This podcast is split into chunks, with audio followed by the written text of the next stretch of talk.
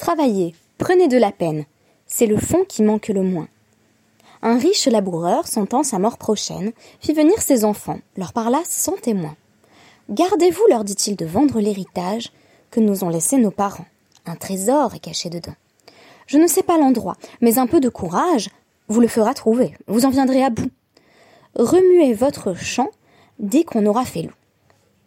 Creusez, fouillez, bêchez, ne laissez nulle place où la main ne passe et repasse. Le père mort, les fils vous retournent le champ, de ça, de là, partout, si bien qu'au bout de l'an, il en rapporta davantage. D'argent point de cachet, mais le père fut sage de leur montrer avant sa mort que le travail est un trésor. Le laboureur et ses enfants, Jean de La Fontaine.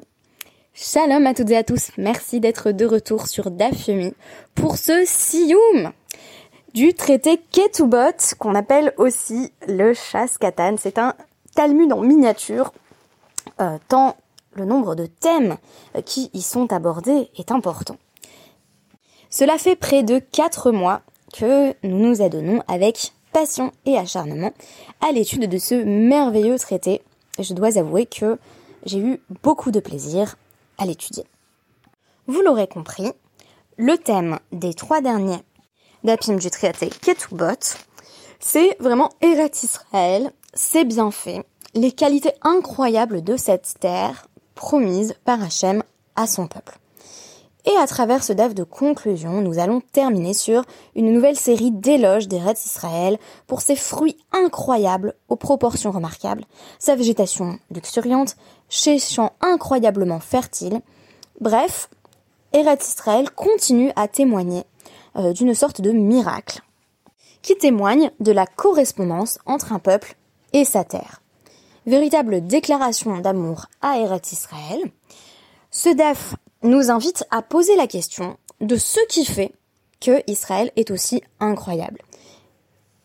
À première vue, il semble qu'il soit question, comme je l'avais évoqué dans le DAF d'hier, des bienfaits matériels liés à un déménagement potentiel, donc à une alia en Eretz Israël. On nous dit notamment, Tanoura Banan dans une Beraita, Be shel Eretz Israël, Betsea, Osa Chameshet, Ribo Corinne. Dans les années de bénédiction d'Eret Israël, un seul CA, donc il s'agit d'une unité de, de mesure, qui désigne donc la quantité de la récolte, produit 5000 corps. Alors ça veut dire quoi? Ça veut dire que le sol euh, est extraordinairement fertile et permet de récolter donc 5000 euh, corps. Là encore, il s'agit euh, d'une unité de mesure de blé, par exemple. Et donc on nous dit, euh, qu'est-ce que ça veut dire, par exemple, par comparaison? Bishivata shel Tsoan, dans la région très fertile de Tsoan en Égypte, lorsqu'on s'est établi là-bas, Betsea osa Shiva Korin. Quand on avait un terrain de, de 1 Betsea, ça permettait d'avoir une récolte de 70 corps. Alors si on veut rendre ça moins abstrait, on pourrait dire que donc euh, un c'est un espace euh, sur lequel on peut euh, semer un CA, ce qui correspond à environ, c'est pas très précis, hein, mais entre 576 et 829 mètres carrés. Alors, encore ça donne quoi? J'ai dû refaire un petit peu les, mesures. Donc une mesure que vous connaissez, c'est Kebetsa. Voilà, donc, euh, donc à peu près le volume d'un œuf, plutôt un gros œuf. Si vous prenez 4000 œufs, ça vous fait un corps. Donc on est sur des proportions absolument colossales. Et j'évoquais hier le fait que euh, il semble qu'on ait affaire à des hyperboles. Et donc la Gemara va préciser que euh, Tsoan, c'est véritablement la terre la plus fertile de toute l'Égypte. Et par ailleurs, on va proposer une comparaison avec Chevron en nous disant En lecha trashim bechol eretz Israël yoter. Il n'y a rien de plus pierreux que Chevron, donc c'est vraiment pas un sol où il serait propice euh, de planter quoi que ce soit. Euh, euh, comment on sait que Chevron est particulièrement rocailleux? Des Ravou, Kavriba, euh.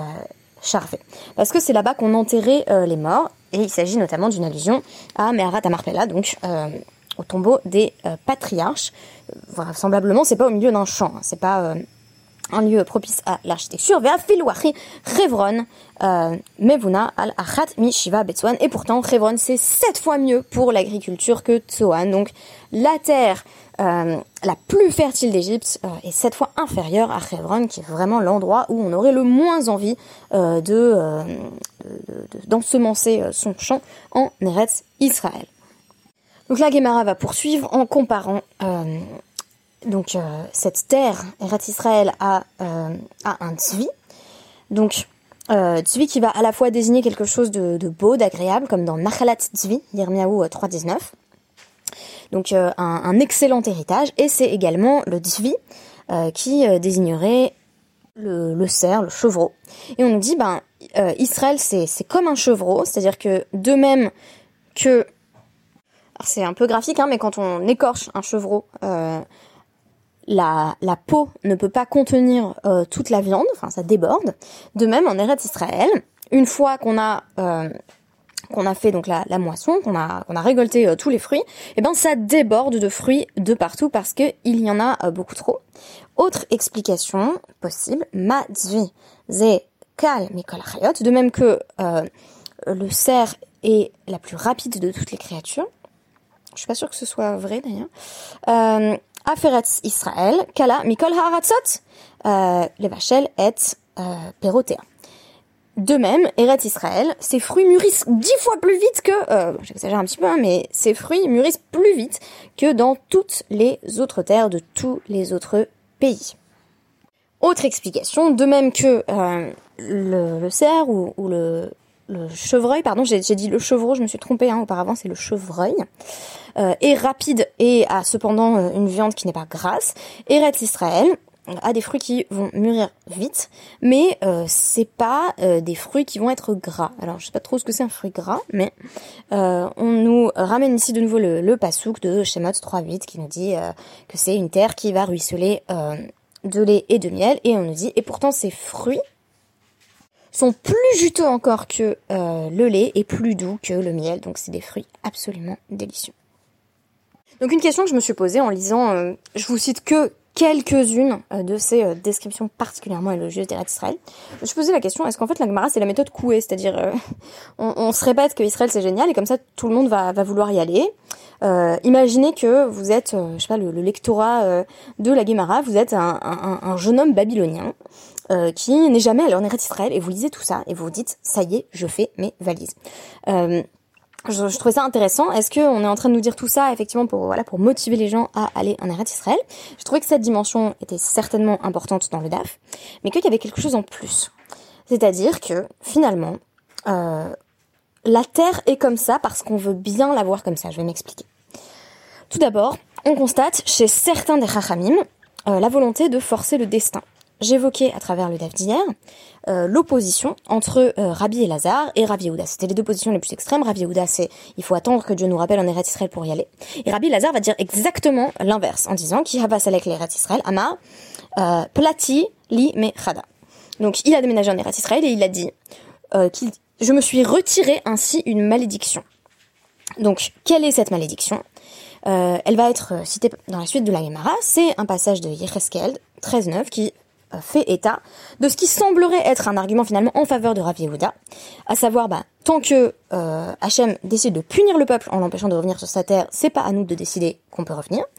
Et ce pasouk, donc Yereskel 13.9, affirme Ve'el admat Israël, lo vous ne viendrez pas, vous ne rentrerez pas en Eretz Israël. Et donc qu'est-ce qui fait Rabbi Lazare? Donc je faisais en quelque sorte le porte-parole de ce qu'on pourrait appeler de manière anachronique le sionisme, en tout cas la promotion de l'alia immédiate. Eh bien il va dire, bah moi, euh, j'ai j'ai enlevé cette malédiction. Si vous voulez, on pourrait euh, transposer ça euh, dans, dans le domaine euh, bah, des, malédictions euh, énoncées par Hachem de manière générale. Quand on dit à la femme tu enfanteras dans la douleur, est-ce un constat? Et auquel cas, bah, faudrait limite refuser la péridurale parce que la douleur fait partie de l'expérience de la maternité. D'ailleurs, totalement en dehors du monde juif. Hein. Ce sont des discours que j'ai entendus émanant de femmes qui refusent justement la péridurale. Cette douleur est naturelle et donc fait partie de notre destin en fait. Ou alors est-ce qu'on dit, bah non, une malédiction a vocation à être révoquée et euh, Baruch Hashem, Boré Péridural, quoi. On pourrait euh, au contraire euh, faire euh, tout ce qui est en notre pouvoir pour ne pas souffrir. Bah là, c'est exactement la même chose. Soit on est Rabbi Yehuda et on dit, on nous a dit, vous ne rentrerez pas, donc on rentre pas. Soit on est Rabbi Elazar et on dit, j'ai enlevé la malédiction. Et c'est une idée qu'on retrouve euh, aussi beaucoup dans notre dernier DAF, c'est que Israël, c'est ce qu'on en fait. En effet, le DAF va mentionner que les fruits sont beaucoup moins majestueux et abondants dès que les transgressions se multiplient. C'est-à-dire que la terre euh, a le potentiel euh, d'être particulièrement luxuriante et fertile, mais que ce potentiel ne s'actualise pas forcément.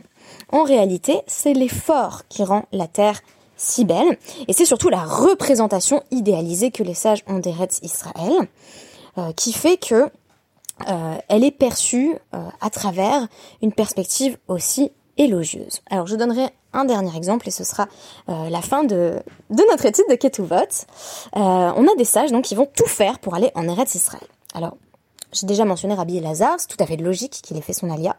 Mais on peut aussi parler de Rabbi Zera. Et donc, euh, Rabbi Zera, il était de l'autre côté du Yarden, du Jourdain, et il a vu qu'il n'y avait pas de bateau. Donc, euh, qu'est-ce qu'il a fait? Ben, il, a, traversé euh, à la nage. donc, on nous dit, voilà, Nekat, B, Mitra. Il s'est accroché à une corde et il s'est avancé dans l'eau. Donc, il n'y avait pas vraiment de pont, il, y avait une corde de l'autre côté de la rive et il, il a tiré. Et donc on nous dit euh, Hamarle Harut Sadouk. Il y a un sadducéen, donc finalement un hérétique, euh, qui, euh, qui s'est moqué de lui et qui lui a dit Mais pourquoi tu te précipites comme ça? Réponse de Rabbi Zehra. donc sous-entendu, la question du sadducéen, c'est bah attends le prochain bateau. des bateaux, il y en a quand même de temps en temps. Hein, c'est pas le métro parisien, mais attends le bateau de demain, quoi. Et Rabbi Zehra lui répond Durta de Moshe Haron lo zachula, Ana mi yemar des achinala un lieu où même Moshe et Aaron n'ont pas eu le mérite d'entrer, euh, est-ce que je suis sûre, moi, d'avoir le mérite euh, de rentrer en Eretz Israël? Donc, euh, de crainte que, je ne fasse quoi que ce soit qui m'empêche d'entrer en Eretz Israël, je veux me dépêcher, tellement je me dis, voilà, les, portes vont se refermer, c'est, le moment, c'est l'occasion à saisir, c'est maintenant, et, si j'attends, ben, ça sera peut-être trop tard. Donc, une sorte de précipitation qui mène Rabbi Zeira à traverser à la nage. Euh, ça m'a fait penser bien entendu à euh, Narshon Ben Nadav euh, se, jetant en premier dans la mer, avant même que, que Moshe n'ouvre ouvre la, mer en deux avec cette, précipitation de la Emouna finalement, d'une certaine confiance. et le, dernier passage, celui qui m'a le plus plu en fait dans le DAF, on nous dit donc c'est Rabbi Abba qui était Menachek qui fait des hakos.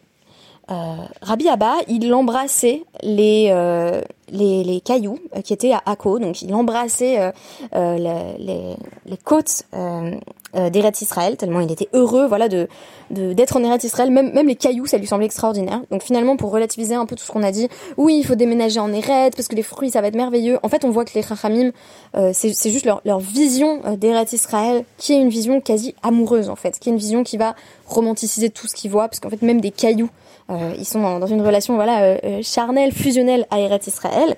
Encore plus intéressant, Rabbi Hanina Metaken Matkalia. Rabbi Hanina, il, il réparait les, les, les, trous dans la terre en fait. Quand il y avait des, creux sur son chemin, il allait les reboucher au plus vite. Euh, parce que euh, il voulait pas que des personnes qui viennent en Eretz Israël se disent en fait c'est pas si agréable que ça euh, la, vie en Eretz Israël et qu'ils repartent. Donc euh, finalement c'est pas seulement la terre elle est géniale, on arrive et on n'a plus qu'à s'asseoir et attendre que, que les fruits se multiplient tout seuls. C'est vraiment les sages eux-mêmes qui vont s'investir dans le fait qu'Eretz Israël ressemble à leur vision idéalisée d'Eretz Israël. Veut dire vous imaginez Rabbi Hanina toute la journée en train de reboucher des trous. Enfin c'est quand même extraordinaire. Donc finalement Eretz Israël c'est l'investissement qu'on met dans Eretz Israël euh, et on nous dit euh, Rabbi Ami et Rabbi Assi, euh, ils, étaient tout le temps donc c'est Kaimi, mi Shimsha les Tula, mi Tula les Shimsha. Euh, ils se baladaient et euh, quand ils avaient donc euh, quand, quand ils avaient trop chaud, ils marchaient à l'ombre et quand ils avaient froid, ben ils, ils, allaient au soleil. Ça veut dire quoi? Ça veut dire ils faisaient en sorte, ils faisaient en sorte eux-mêmes activement que leur expérience d'Israël soit extrêmement agréable. Donc profiter un maximum des potentialités des d'Eretz Israël. Donc c'est complémentaire par rapport à, à ce qu'on apprenait de, de Rabbi Hanina, c'est-à-dire Rabbi Hanina, il fait en sorte que que les, autres puissent apprécier Eretz Israël. Je pense que on connaît euh, toutes et tous des, personnes qui sont peut-être d'ailleurs très sionistes dans notre entourage qui euh, non seulement vantent les mérites d'Eretz Israël, mais font en sorte que l'adaptation à Eretz Israël euh, soit plus agréable pour les Olim. Et Rabbi Ami et Rabbi Assi, ça correspond aussi quand même à, pas mal de, gens que je connais en Eretz Israël qui juste genre vraiment profitent des, potentialités de la terre, en peut-être laissant de côté aussi les aspects moins sympathiques. En gros, ils prennent vraiment ce qu'il y a à apprendre d'Eretz Israël. Ça, c'est la version de, de Rabbi Ami et Rabbi Assi. Et Rabbi Bargamda, il va plutôt ressembler à Rabbi Abba, euh, puisqu'on nous dit euh, que il était euh, donc c'est euh, Migandar Be'afara. Il, se roulait dans la terre parce que il est dit dans dans Teilim qui ratson avadecha et avnea donc tes serviteurs sont même amoureux de, ces cailloux et et ve'et afara afara et euh, ils sont amoureux euh, de sa poussière. Donc euh, là, ça fait allusion à la fois au comportement de Rabbi Abba qui embrassait les pierres et à celui de Rabbi Ria Bargamda qui se, roulait dans, dans, la poussière avec, avec amour en fait. Donc l'amour de la terre est tel que finalement ils, ils vont voilà, avoir une, affection démesurée, même pour les, les objets, les minéraux les plus triviaux j'ai trouvé que finalement il y avait une sorte d'inversion intéressante dans notre DAF de l'épisode des Meraglim, donc des explorateurs, qui vont voir que la Terre elle a l'air pas mal, mais que quand même euh, ça a l'air un peu insurmontable de s'y installer. Les sages, j'ai l'impression que c'est le contraire, c'est-à-dire qu'ils vont choisir euh, d'avoir une perspective idéalisée sur la Terre. Euh, sur Eretz Israël, mais en même temps leur comportement va s'adapter pour faire en sorte que Eretz Israël corresponde le plus possible à cet idéal. Et Eretz Israël, c'est vraiment peut-être plus que toutes les autres terres, une terre qui, euh, je, l'évoquais euh, précédemment, qui est ce que l'on en fait. c'est la terre qui vomit ses habitants. C'est-à-dire que si nos transgressions se multiplient, on ne méritera plus d'être en Eretz Israël. à l'inverse, c'est parce qu'on dit et qu'on se répète que la terre est belle qu'elle l'est dans la perspective des sages. Eh bien, merci beaucoup euh, et je vous donne euh, rendez-vous demain. Et on va étudier donc le traité euh, Nedarim. J'ai hyper envie d'étudier le traité Nedarim. J'ai étudié quelques extraits, c'était toujours hyper intéressant. Donc rendez-vous demain avec Nedarim.